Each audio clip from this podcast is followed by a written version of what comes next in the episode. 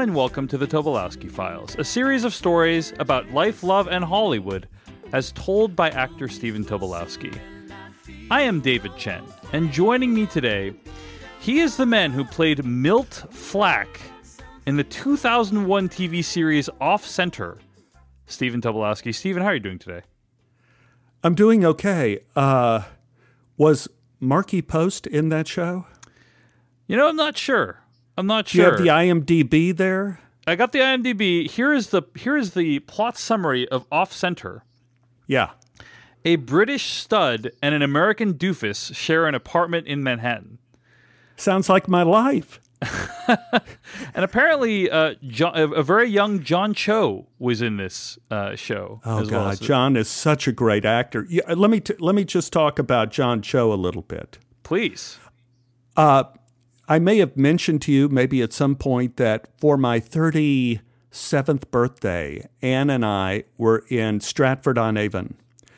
And so for my 37th birthday, Anne bought me a set of Shakespeare original punctuation, the entire folio of, of Shakespeare, because our, we thought our life together was only going to be doing Shakespeare.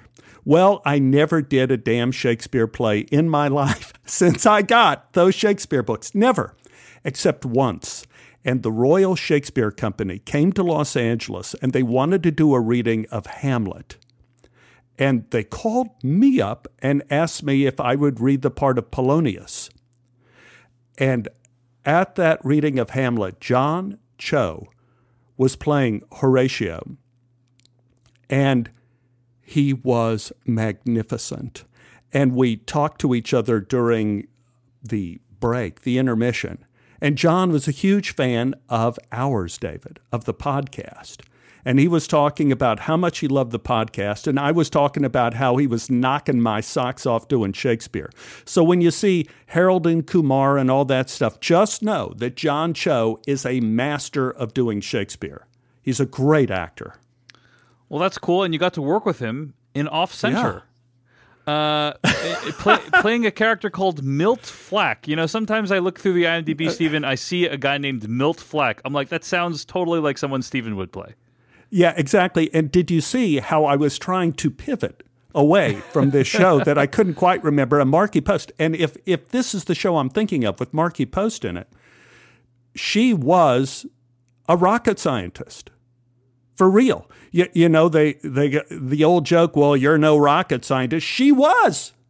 She was some sort of physicist before she was so gorgeous and was able to act that they started giving her acting parts. If this is the show I'm thinking of, but it's there hard is to say. there is no evidence that Markie Post appears in this in this well, show. then it, it may have been uh, at another one of these sitcoms that happened at the same time. I have this, you know, I'm Stephen, having you're, COVID you're, brain. you're, David. getting, you're getting loopy here. You know, we're recording this podcast. We're doing something that we haven't done uh, ever before, which is we're banking every episode of the new season before we even start releasing them, so we can make sure we have a consistent release schedule. We're recording this in August of 2020. Uh, it, it will likely be released in December, January, you know, time period. So you're kind of you have the opportunity here to speak to your future self, Stephen. And God. the question I have for past self, Stephen, is how have you been dealing with this whole coronavirus pandemic situation? How's how's that been going for you? Oh man, it's been rotting my brain. I, for example, the other day I was sitting in my backyard, and uh, rain clouds, the rare rain clouds in Los Angeles, had vanished. Birds were chirping. It was so peaceful, it was hard for me to remember, David, that this was the beginning of the end of the world. I made up a scientific fact that gin and tonics and sunshine could protect me from the coronavirus. I'm lucky. Sunshine and gin with a slice of lime can usually make me happy. I found that the simpler and more accessible the things are that make you happy, the luckier you are. living in Los Angeles, never have to worry about sunshine. And gin, yeah, they deliver. I was watching the bees in the lavender. Their behavior was different than usual. Instead of swirling in a vortex high above the hive, which they do to get their bearings before hunting for pollen, they were flying low, close to the ground. I remember the old poem my brother taught me from our childhood book, Everyday Weather and How It Works. When birds fly low and salt clogs the shaker, the weather will favor the umbrella maker. I instantly made the assessment that the sunshine I was enjoying was short lived. More rain was on the way. And the bees were right. Two hours later, Ann and I were huddled indoors as a new line of thunderstorms made their way into Southern California. I knew all of that without science. Bees and childhood poems did the trick. This is no disrespect to science, it's just the way people operate. You don't need an astronomer to enjoy a shooting star. Most of us don't feel significantly enlightened by knowing the difference between a meteorite and a meteoroid. Despite the fact that our lives are exponentially better because of scientific discoveries, we usually go with what we know, or what we think we know, whether we know it or not. Humans have always had a respect for being clueless. My father used to instruct me with proverbs what you don't know can't hurt you, and ignorance is bliss. There's a lot of wisdom to support this. Once people know things, they usually can't function. After I broke my neck in Iceland, the Icelandic doctor told me I had a possible fracture. I had no idea I had what an American doctor would call a fatal injury. If I did, I probably would have died. Instead, I walked around Iceland for 10 more days in a government issue one size fits all neck brace eating hot dogs. Delightful. Ignorance is more than a lifesaver. It's a great narrative device. The most popular section of most public libraries is called mystery. A mystery is just a story where no one knows what's happening. The existence of mysteries opens the door for the existence of the person who knows the answer. From Inspector Bucket to Nancy Drew, there are the few, the brilliant individuals who saw the clues hidden in the tapestry of nothing. In books, these people solve the murder, they find the treasure. In life, these people often have a lot of power. It could be the world leaders of the G11 conference or the judges on Chopped. Rabbis, ministers, and priests all wear special outfits to indicate they know something we don't know. When I was a freshman in college, I met Boyd. He was 19, like me, but his eyes blazed with a passion that set him apart. He told me he had one consuming goal in life to be the head of DeMolay politics for the state of Texas. I had no idea what Boyd was talking about, but his ambition to climb the mountain and rule all of the DeMolay people beneath him made him quite admirable to me and quite attractive to several girls I knew. So much so, I even considered joining DeMolay just for the ladies, even though I probably at some point would have to lick Boyd's boots. I suspect at one time or another, we all have the fantasy of being the person with the answers. When I was in fourth grade, I fantasized that one day I would be king of the world. Now I can't think of a worse job, except maybe being the driver for the king of the world. The history of people who knew, percentage wise, not that impressive. Twenty people were hung at the Salem witch trials. Those in charge not only knew God, but they knew how to spot a witch. And that's nothing compared to the 2 million killed by Pol Pot in Cambodia, the 45 million killed by Mao Zedong's re education efforts. It makes sense. When you really, really know the answer, you want to educate others. And if they can't grasp the lesson, kill them. Humanity has a history of bringing horrors into the world not by accident, but because someone knew the formula for blessing. Child sacrifice isn't limited to Abraham and Isaac in the Bible. Archaeologists in Peru found a mass grave for child sacrifices that were performed as recently as the 15th century.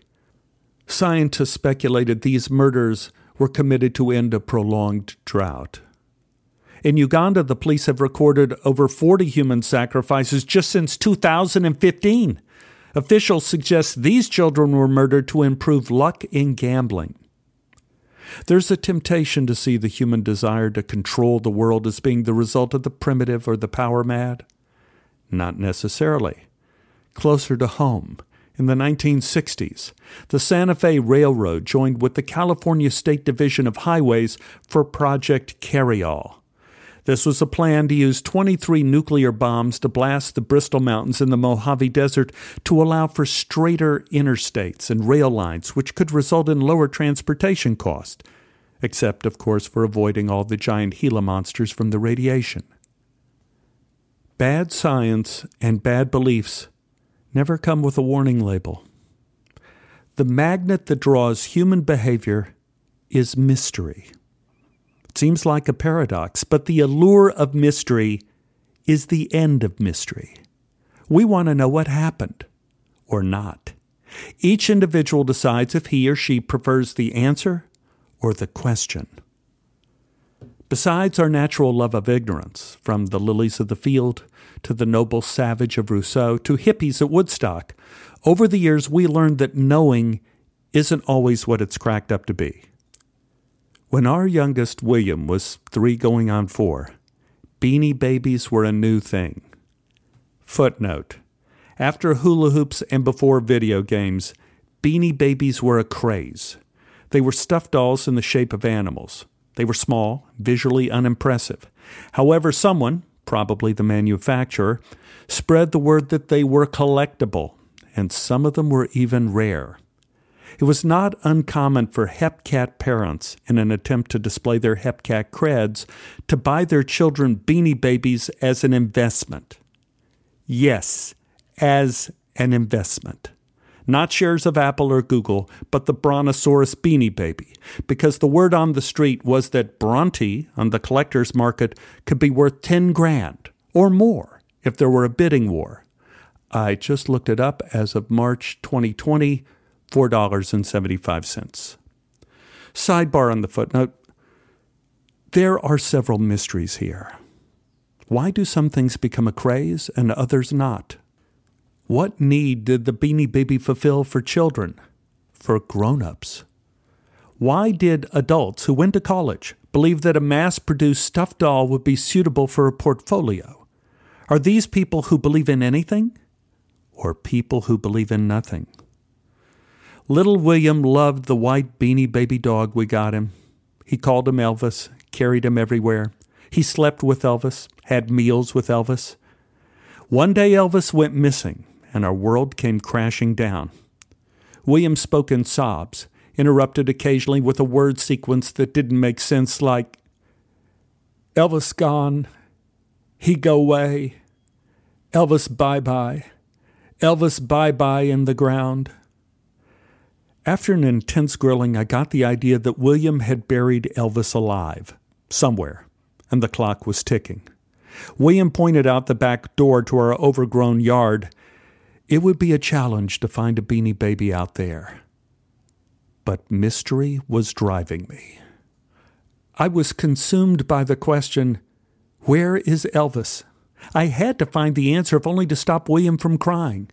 I was certain the answer would be far less interesting than the question of why William buried him in the first place.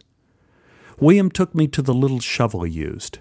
He couldn't seem to pinpoint the exact location of the burial. We narrowed the gravesite to a strip of land along the back of the property. Here? I asked. William shrugged and nodded. I didn't have confidence this was the spot, but William seemed comforted that I was going to dig. So I shoveled. I point at the ground. William would nod, Yes. I dig, nothing. Dig, nothing, nothing, and nothing. Elvis was gone, never to be found. William got over the loss pretty quickly. Our babysitter didn't. Jennifer said, You lost Elvis? Yeah, I said, Wait, William buried him in the backyard. No! He's a collector beanie baby. He's worth a fortune. Huh? What? What? Yes, he's one of the rarest of them all. He's worth thousands. You're kidding. Jennifer shook her head and looked ill. She weakly tried to make me feel better. Well, it's all right. He probably wouldn't get top dollar after being buried. The original line of Sparky the Dalmatian, I just looked it up, as of March 2020, $70,000. $70,000. Buried in my backyard 20 years ago. Never found, doesn't matter. I'm sure he's turned to mulch. He will forever reside there and in my recurrent nightmares. If only I had let William have a good cry. But no, mystery called, and I had to ask why. What you don't know can't hurt you. My father was right. I know that knowing has generally been a good thing.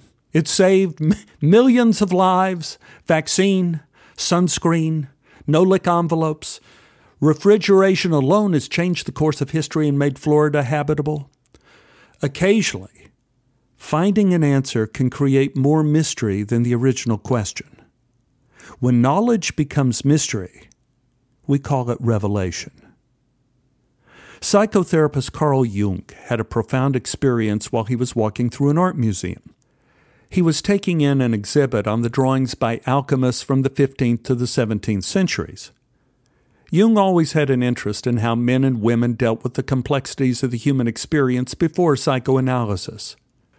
Jung went to the museum expecting to study ancient symbolism. Instead, he was shocked to see that some of the drawings depicted the exact images his current patients described from their dreams. How is this possible? 400 years separated the alchemists from Jung's patients. Drawings done before Isaac Newton reappear in the unconscious mind in the post Einstein era. Jung came to the most obvious conclusion that the psyche evolves like the physical being. It seeks metaphors to describe its evolution. Some of these metaphors become universal, timeless. Example One of the drawings from the 15th century depicted a veiled woman approaching an individual as a guide into the afterlife, which is the same description given to Jung by one of his patients in the 1930s which is the same experience I had in the 1980s when I dreamt I was in a plane crash and I was met by a woman at a park. She sweetly explained to me that I had died and welcomed me to my new world. It is the persistence of vision. An image travels across centuries to unravel a mystery to the dreamer in the present. The question is do we find the dream, or does the dream find us? And this is not just a matter of semantics, it goes to the nature of man. Are we part of a greater whole? Do we have more in common with the butterfly or the star? That would explain the various phases of evil versus the evolution of morality. It would explain why every stage of man's evolution has honored the dream. From the Neolithic cave paintings of Lascaux to the prognostications of Joseph to the dreams of Thomas Aquinas, to Jung's theories of the collective unconscious, to my recurrent nightmares.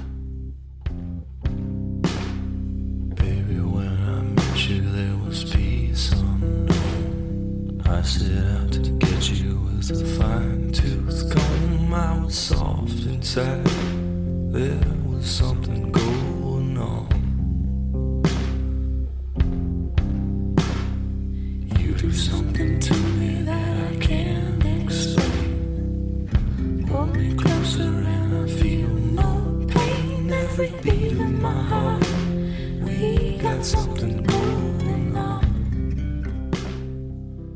Carl Jung stated that mystery doesn't behave mysteriously. It speaks openly, but in a secret language. Just like the real nature of matter was unknown to the alchemists, the real secret of our nature are presented to us in dreams directly, but through a series of hints we must decipher. I had a dream in January 2020 at the beginning of the end of the world. I'm not sure that the dream is important, but I've become increasingly curious as to why it will not go away. Parts of the dream come back to me almost daily. The tone of the dream was realistic. No one was flying around the room. It was not a version of anything that happened to me, even though it featured people and places I knew. I was running through the lobby of the Los Angeles Theater Center, and the theater looked like it did when it opened back in 1985.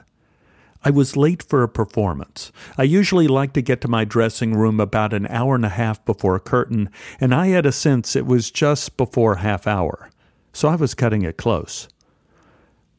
I sensed I was doing a Chekhov play, and it could have been The Three Sisters, one of the plays that opened the Los Angeles Theater Center.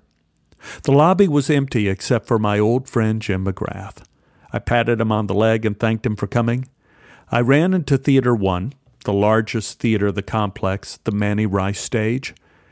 There were about 30 or 40 people sitting in the audience. I couldn't see anyone's face, and I had the passing impression that these people didn't have faces. Before I had a chance to find out, I saw someone I knew. It was my dear friend, my old college roommate, Jim McClure. Jim passed away a few years ago. Jim saw me come into the theater and he smiled. Hey, Patesi, glad you made it. Footnote Patesi was Jim's nickname for me. We took art history together and learned that in early Mesopotamian civilization, the Patesi considered himself the font of all knowledge and wanted to be worshipped as a god. Jim called me this out of loving disrespect and mockery. Even though I was late for the show, I stopped and sat down with him. He looked good. We both did. And I realized we both looked like we did when we were in our 30s. Good luck, buddy, Jim said. Well, thanks. I think you'll like it, Jim. It's a good show. Without saying anything, Jim leaned over and kissed me on the cheek and said, You're doing good, Rumi. That's not fair, Jim, I said. Jim smiled and said, What's not fair? Well, now I'm crying and I've got a two and a half hour show to do. But I'm so glad you're here. While I was dreaming, I realized that this was the opposite from an actor's nightmare. I had no anxiety. I knew my lines, I knew the show was good, and that I was good in it. Jim interrupted my musings about the dream. Hey, Pates, you still have your hair. Yeah, Jim, and you're still alive. Jim shrugged and said, Yeah, we both look younger than we deserve. And here's the part of the dream I keep coming back to. I said, Jim, we are who we are when we're truly born. What we appear to be on the outside is just the scoreboard. Our faces show wins and losses, but none of that is really us. When we're young, the score is close one to nothing, three to two. We still believe we could win. But when we get older, the losses mount. Our biggest losses are to gravity. And one day, we realize all of us are the Washington Generals playing the Harlem Globetrotters. The Globetrotters are gravity. They always win in the end. The most we can hope for is to have a few laughs along the way. And then I woke up. Aristotle suggests that the purpose of all dreams is to attain knowledge. I've been trying to figure out what my dream was telling me. Someone once advised me that the first step in analyzing a dream is to recall how the dream made you feel. So I felt happy and confident. Friends were everywhere. Jim McGrath was sitting in the lobby. He was one of my closest friends at SMU and was our neighbor when Beth and I moved to Los Angeles. Sitting in the theater with the faceless strangers was Jim McClure. Lord, Jimmy and I had more adventures than I could recall on stage and off. The simplest reading of the dream was that I took the right road in becoming an actor with a love for the theater. But why a play of Chekhov? And why at this theater? I've been at so many theaters and done so many plays in my life. The Three Sisters was in 1985. 35 years ago. Why the ancient history? And my conversation with Jim, most of the time when I talk to people in my dreams, it makes no sense at all. But this dream made so much sense it woke me up. I even woke up Anne and told her, and she murmured, uh, Scoreboard? Don't forget that. Write that down. Jim We are who we are when we're truly born. What we appear to be on the outside is just the scoreboard. Wow. Is it possible that my dream was trying to tell me that this moment, performing the Three Sisters at LATC in 1985, was when I was truly born? It's possible. The Los Angeles Theater Center is where Anne and I began to work together regularly. Two years after we did The Three Sisters is when we we began to keep company, as Anne Coyley puts it. The non Georgia translation is I began sleeping over. We became a couple. I became a father. This production also marked a crisis. Like many in my life, it was dressed as good news, so I never saw it coming. After I was cast in The Three Sisters, I had an audition for a movie Rat Boy, a comedic action film directed by Sondra Locke, produced by Clint Eastwood. I told my agents at Triad that I was doing The Three Sisters. I was playing Tuzenbach, a great role. My love interest, Irina, was going to be played by Elizabeth McGovern, great actress. Stein Winge of the National Theatre of Norway was directing, and on top of all of this, the play was going to be one of the four plays opening the new theater center. It was as big a deal as theater gets in Los Angeles, a city where theater often has to compete with mud wrestling and foxy boxing for attention. My agent handling the movie said I should go in anyway. Meet Sondra Locke. It couldn't hurt. Oh, mystery. So I went in. I met with Sondra. My agent called me two days later with the good news I got the part in the movie. She told me I should drop out of the play. The movie was more money, and it's a movie. I told her to find out if I could do both. Maybe I could shoot my part in the movie after the play finished? No. The movie wasn't going to change their schedule.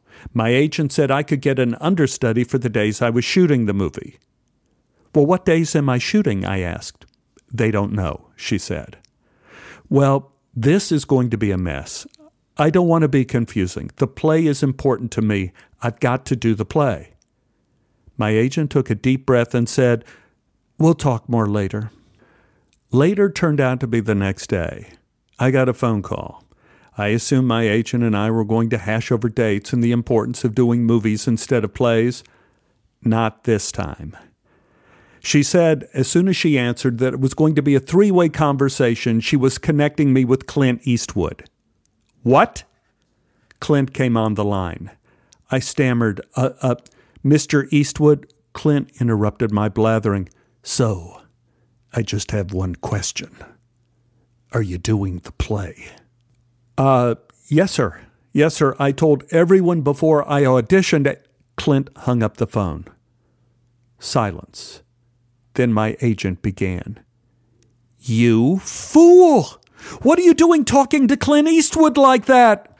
I, I, I just answered his question. I don't need to work for someone who won't take jobs when they get them.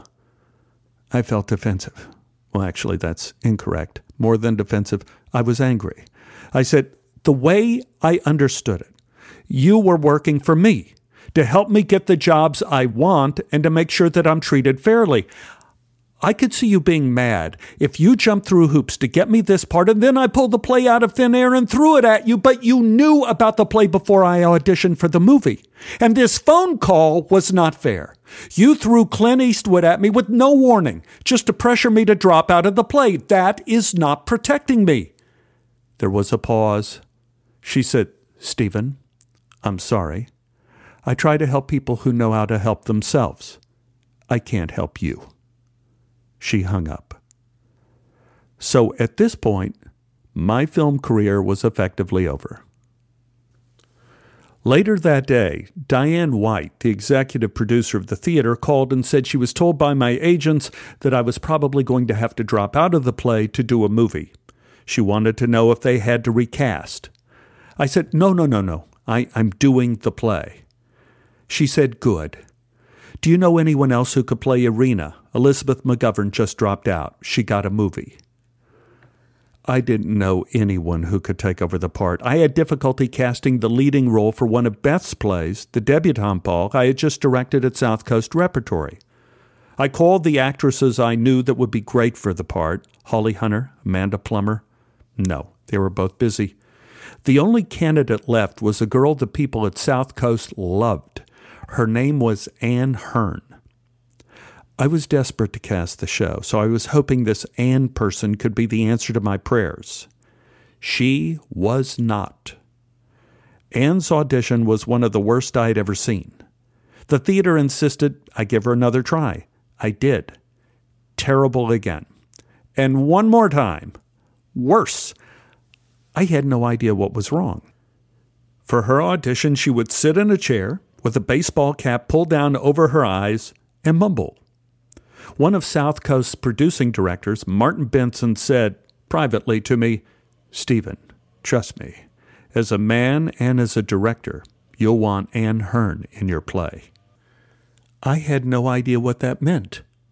I said, Martin, I can't cast this Anne Hearn person based on her auditions. Who is she? What has she ever done? Uh, she was in A Life at Theater 40, Martin said. Wait, wait, wait, wait, wait, wait. Martin, I saw that play. Who was she? Well, she played young Dolly. My jaw dropped. You're kidding.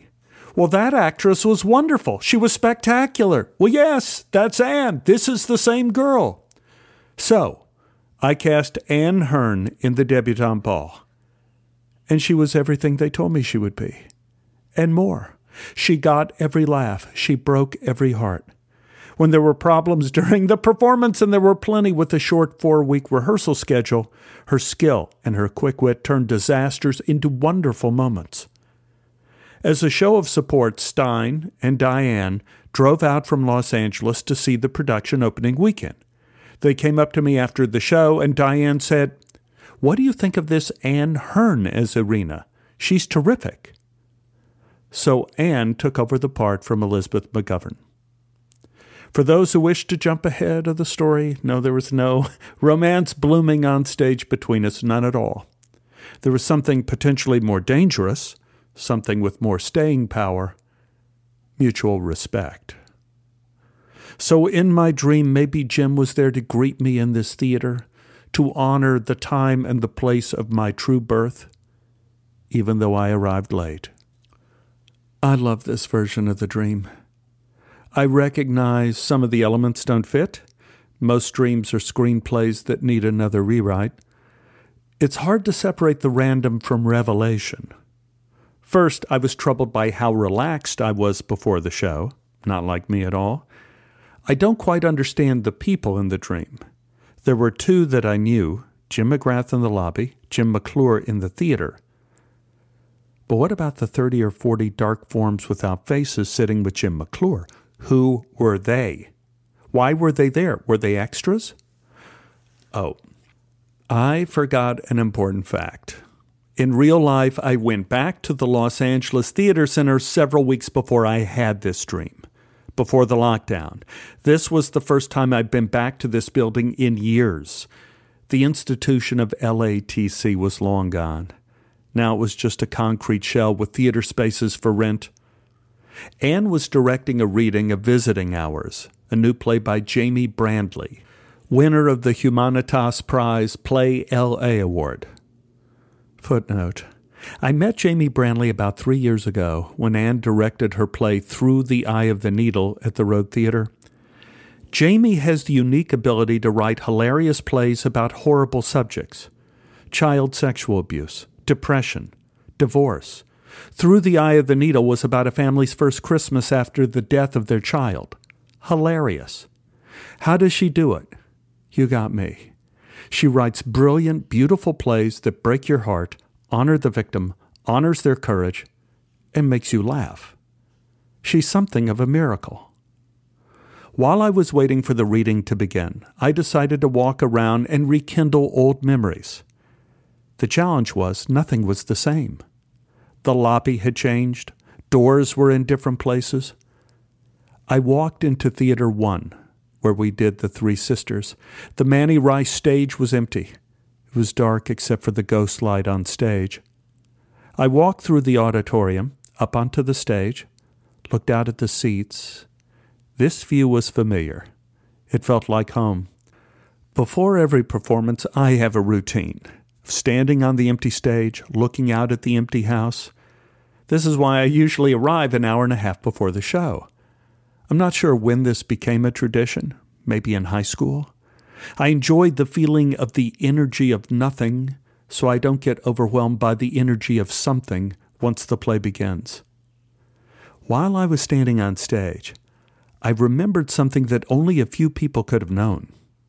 The Three Sisters was one of the first productions in this building. We started rehearsals at a hotel on 9th and Grand. We moved into the theater three weeks before opening. The first thing we did as a cast, before rehearsal, was to run to our new dressing rooms and claim our places in front of the makeup mirror. There was something wonderfully Soviet bloc about the theater's plan for makeup rooms. All of the men, from all four plays, shared one long dressing room, and all the women were in their communal dressing room next to ours. There were going to be 30 or 40 actors sharing the mirror every night.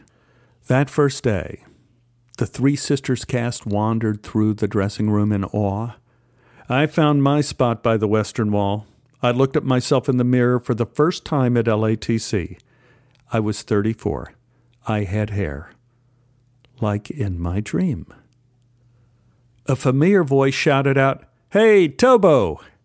It was Bill Pullman. Bill was opening in another play that first week, William Master Mastrosimone's Nanawatai, on stage three. He pulled out a Sharpie and said, Let's honor the opening. Bill signed the wall of the dressing room. Seemed like a good idea. Our cast gathered around and signed.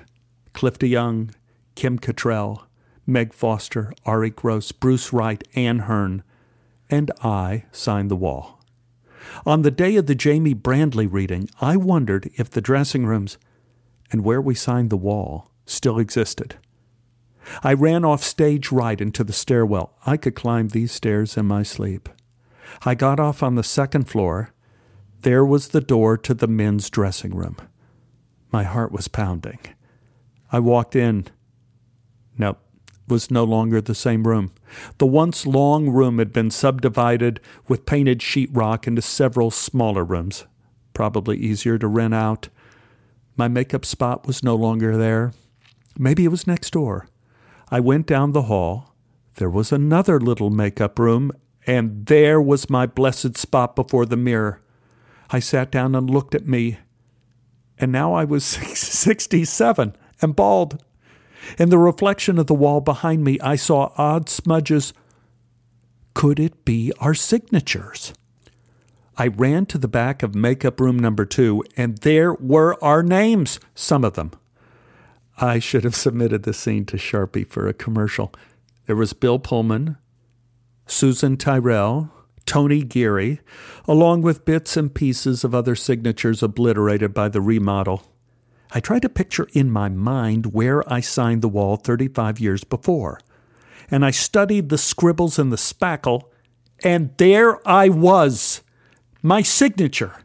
Well, part of it, the first two letters, but they were mine. Capital S, little t, then sheetrock. I did a quick Terminator scan of the workmanship. Shoddy. Probably done by a theater apprentice 20 years ago for free there should be another room on the other side of the wall. I ran out of the dressing room, down the hall to next door. It was unlocked. I turned on the light to little dressing room number three. I inspected the separating wall, more names of actors from those early years Tom Newman, Stefan Gierasch, Pam Grier. And there, sneaking under the sheetrock, was WSKY, the Russian spelling. Thank God for a long name. I was gone, but not forgotten. This monumental discovery in the makeup room happened before my dream with Jim McClure. This could have filtered into my subconscious. This could be why I wasn't anxious about being late for the theater in my dream. In truth, the curtain came down on my days at LATC 30 years before. But I still wondered who the shadows were sitting in the audience. Could they have been all the actors I worked with who are now just names on the wall? Why didn't they have faces? Maybe because they're no longer the people I knew. Sidebar. There is a built in deception in the Tobolowsky files.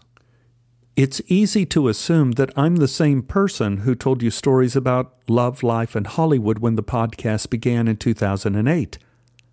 I am not. My little boys have grown. Anne and I have been tested by unexpected disasters and equally surprising good fortune. If I ran into Aristotle and could speak ancient Greek, I would ask him if one of the purposes of a dream is to help us make sense of time for example, I understand why Jim McClure was waiting for me in the theater. Jim and I were together at many crossroads in our lives. We met the first day I left home for college. Jim was my roommate freshman year. He was there when I fell in love with Beth, and when I battled Joan Potter throughout my years at SMU. He was there at my opening night on Broadway. The last time I saw Jim was after I had open heart surgery, and Jim was dying of cancer. We spent a wonderful two hours planning a production of his new play. Jim passed away two days later. Gone, but not forgotten. The problem with dreams is that they don't come with footnotes. Perhaps Jim wasn't welcoming me to the place where I was born into my true self. The bridge he was going to shepherd me across could have been a more somber one. When I was cast in The Three Sisters, I considered it a major victory in my life and my career. In retrospect, it marked a moment in my life when I was in great upheaval. I had probably just lost my agent due to Ratboy and Clint Eastwood. What I couldn't see at the time was that my relationship with Beth, which I always considered a constant, was over. I just didn't know it. When Beth and I fell in love, we had nothing sweet, sweet nothing. All good things like money and jobs and careers were somewhere in the future. All we had to worry about were theater history tests, garage sales, and watching the ducks run back to Turtle Creek before a rainstorm. When you have no money, you have to be imaginative for dates. We'd listen to records in the music library. We would take evening walks to the 7 Eleven and buy a box of animal crackers. Then we'd open the box, close our eyes, reach in, and bet who got the best animal. Carnivores usually won. Once we made a date to watch the dawn together. Spectacular. When we moved in together in our apartment in Dallas, neither of us could cook, but the first thing we did was buy dishes. We assumed we would learn and use them someday virtue in the future. More than romance, we were floating on a gentle, beautiful stream of potential. All serious issues were somewhere around the bend. So, what did us in? How did I miss it?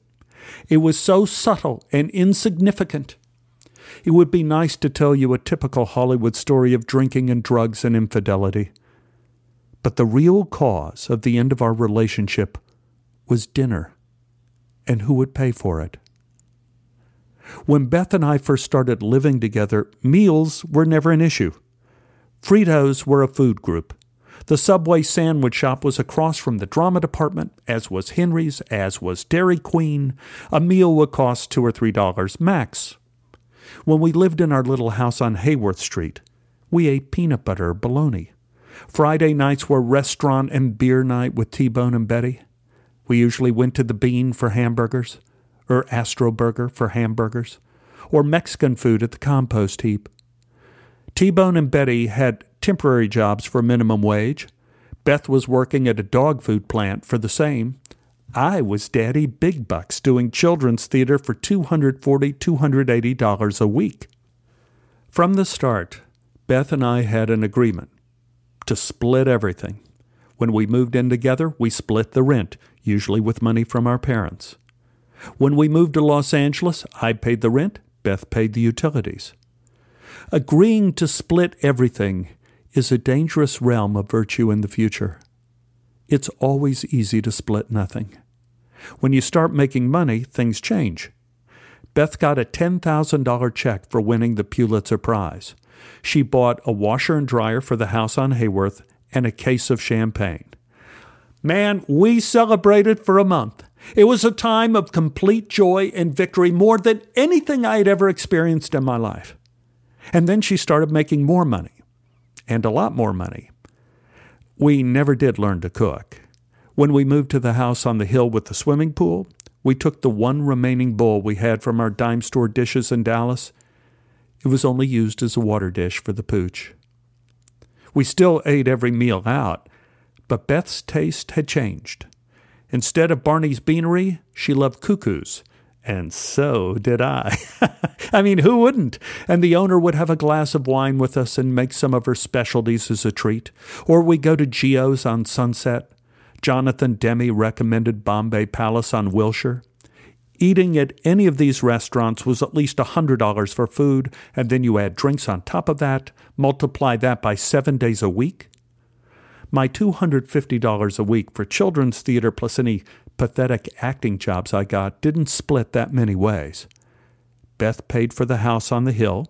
She had it put in her name, and the car I drove. One night at Cuckoo's, I spoke up. Beth, can we try to eat at home once or twice a week? Beth looked at me as if I told her she looked fat in tights. What do you mean? she asked. Well, I mean, it's hard for me to pay my share. Sweetie, you don't have to pay your share. I'm a rich, rich, rich, rich one. Footnote Beth and I always joked about becoming rich, and she never said it in a crass way, even though it was beginning to feel crass because she was so rich. I know, Beth but it still makes me feel creepy to live off of you. So, what are you saying? Beth asked seriously. I could barbecue at home. I can pay for that. Salmon, steak, whatever you want. We have wine. We could eat very well without costing my week's salary every time we go out. And we eat like this every night. Stephen, do you expect me to live at your level? Now, always. These are the good times, sweetie. These are the golden years, the champagne days. Can't we just enjoy it? No, Beth, I said. I can't. I have to drive. And there it was. Wrapped in that little conversation was the end of our relationship. It was staring me in the face when Beth won the Pulitzer. I just didn't understand the clues. They spoke to me in hints and whispers, like a dream.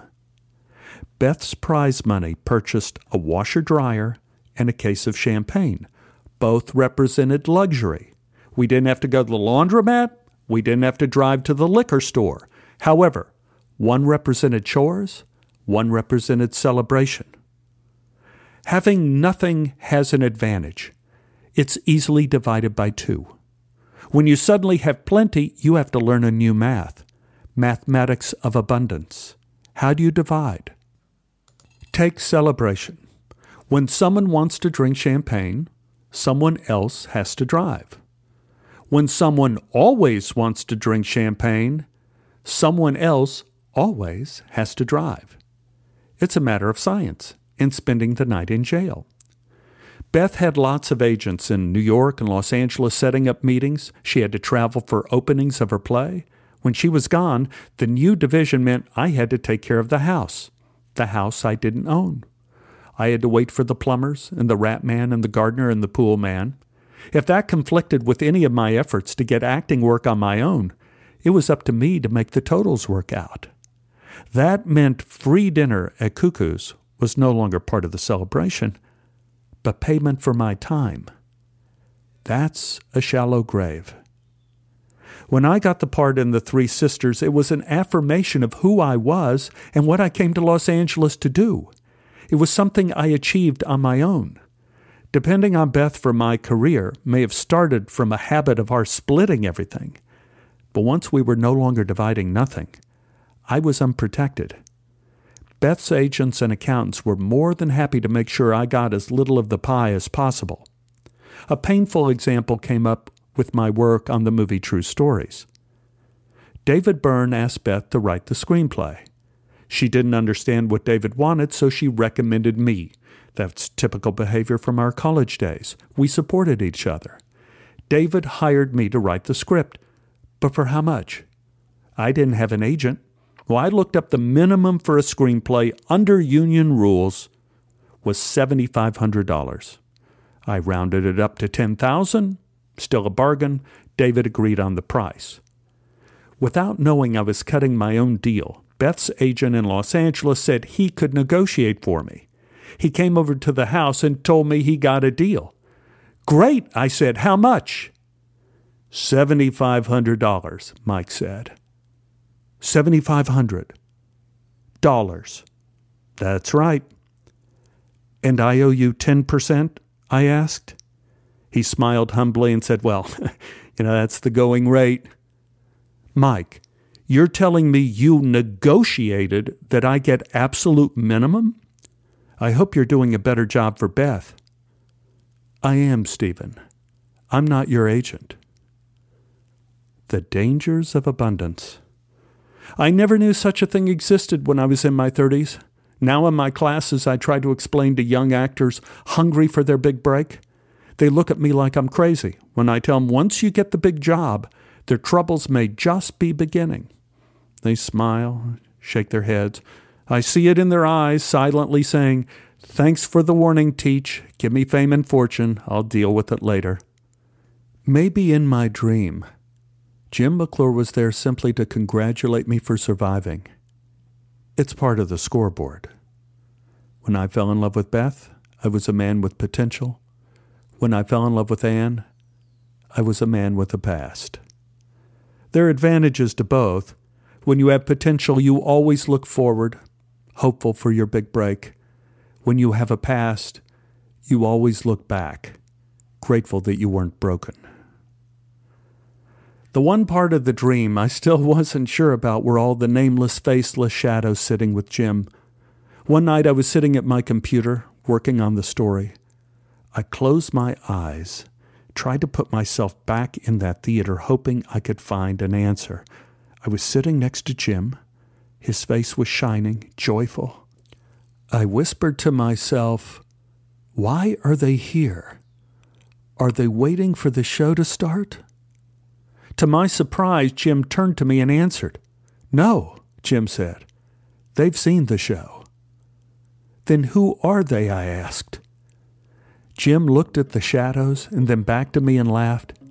You don't know Patesi? Seriously. No, Jim. I can't figure it out, I said. Jim leaned in as if to share a secret and whispered, They're you, buddy. They're all you.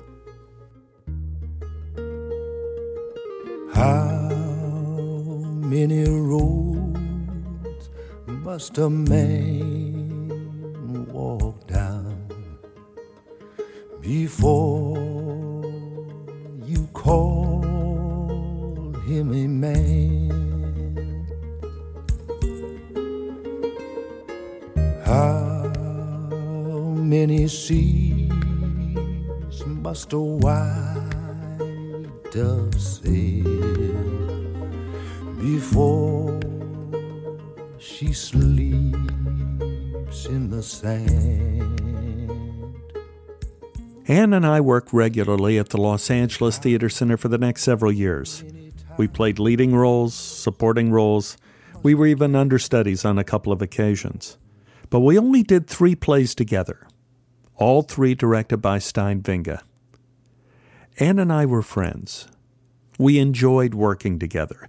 We appreciated that we'd probably do a good job no matter how weird the play was. We had an unusual asset. We could read each other's minds on stage. That created the appearance of what people at the theater would joke about as chemistry. And maybe that's what we had. Maybe Anne could read my mind off stage as well. The turning point in our relationship was not a typical Hollywood story involving sex, drugs, and alcohol. It was dinner. We were doing our third play with Stein, Tennessee Williams' The Glass Menagerie. Anne was Laura, I was the gentleman caller, which is as close to a romantic relationship that exists in that play. We had a full professional schedule, eight shows a week with a four show weekend. That's rough. Usually, cast members ran to Clifton's or Irwin's for a quick meal. That gave you a chance to have a nap on the floor of the green room before the evening show. One Saturday, Anne asked if instead of going out, I'd like to have a picnic under the stage. That sounded odd, but convenient. Why not? After the matinee, Anne and I climbed through the steel girders to the concrete storage area under stage three. Anne had a picnic basket with roast chicken, fresh bread, vegetables. Where did you get this? I asked Anne. I made it.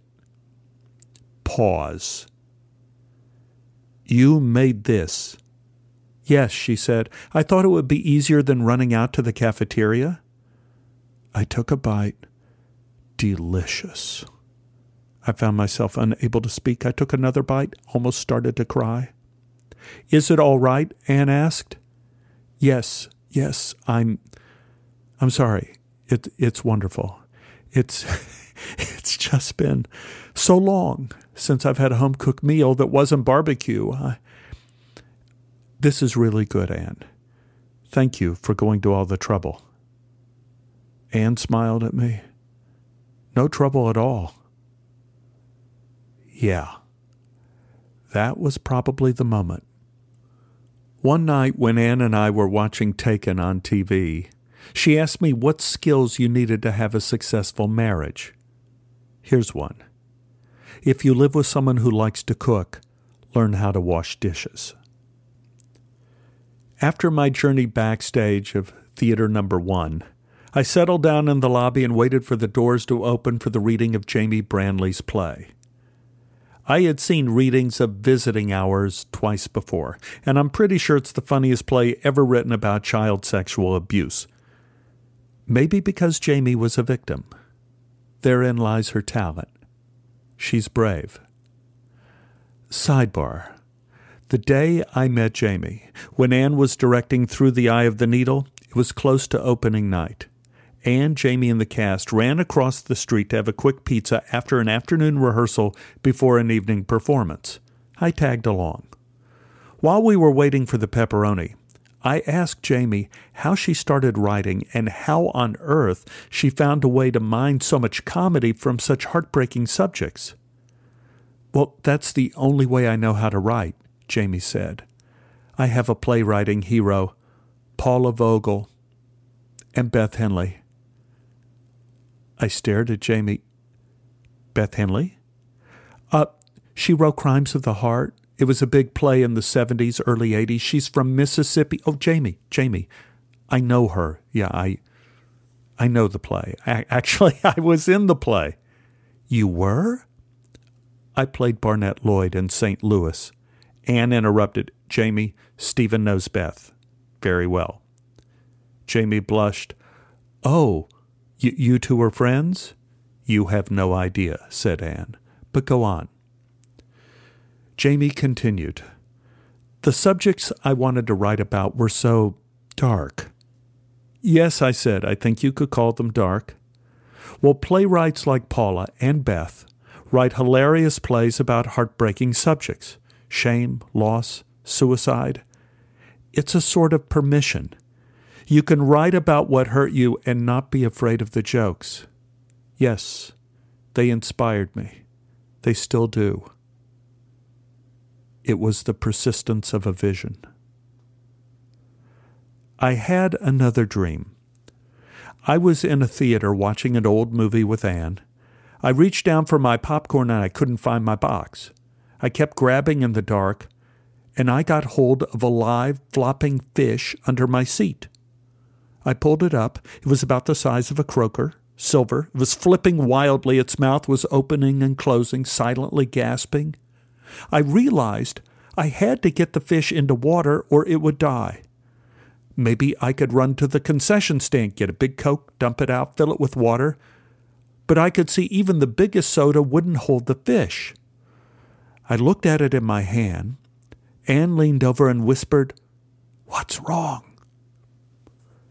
I found this fish under my seat. If I don't get it to water soon, it'll die. Stephen, this is just a dream.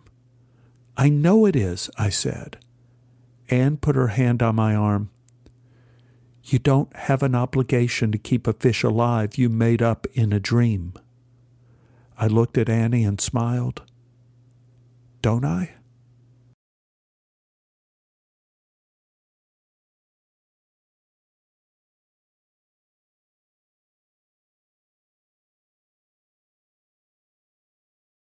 That was The Persistence of Vision, Part 2 Two Dreams. And you're listening to the Tobolowsky Files. Wow, Stephen, pretty enigmatic ending there. Uh, no music here or anything. Very similar to the ending of The Sopranos. And I'm sure will be remembered similarly in for its controversy. I hope so, David. I, you know, I have to say, I, re- I remember the end of The Sopranos, and people were complaining about it a lot. And I looked at it and I thought that was just outstanding. The way they ended that show just killed me, just killed me. Uh, one of the greatest shows ever. Oh. Ar- arguably, it killed Tony Soprano, but um, we'll never know. We'll never know. Well, if you're looking for more episodes of the Tobolowsky Files, you can find them at tobolowskyfiles.com. And you can find a video version of this podcast over at YouTube at youtube.com slash tobofiles. Find my work online at davechen.net. And thanks so much to Simplecast for powering this episode of the podcast. Check them out at simplecast.com. They're a great podcast management and analytics service. Until next week, we'll see you then for another episode of the Tobolowsky Files. Adios.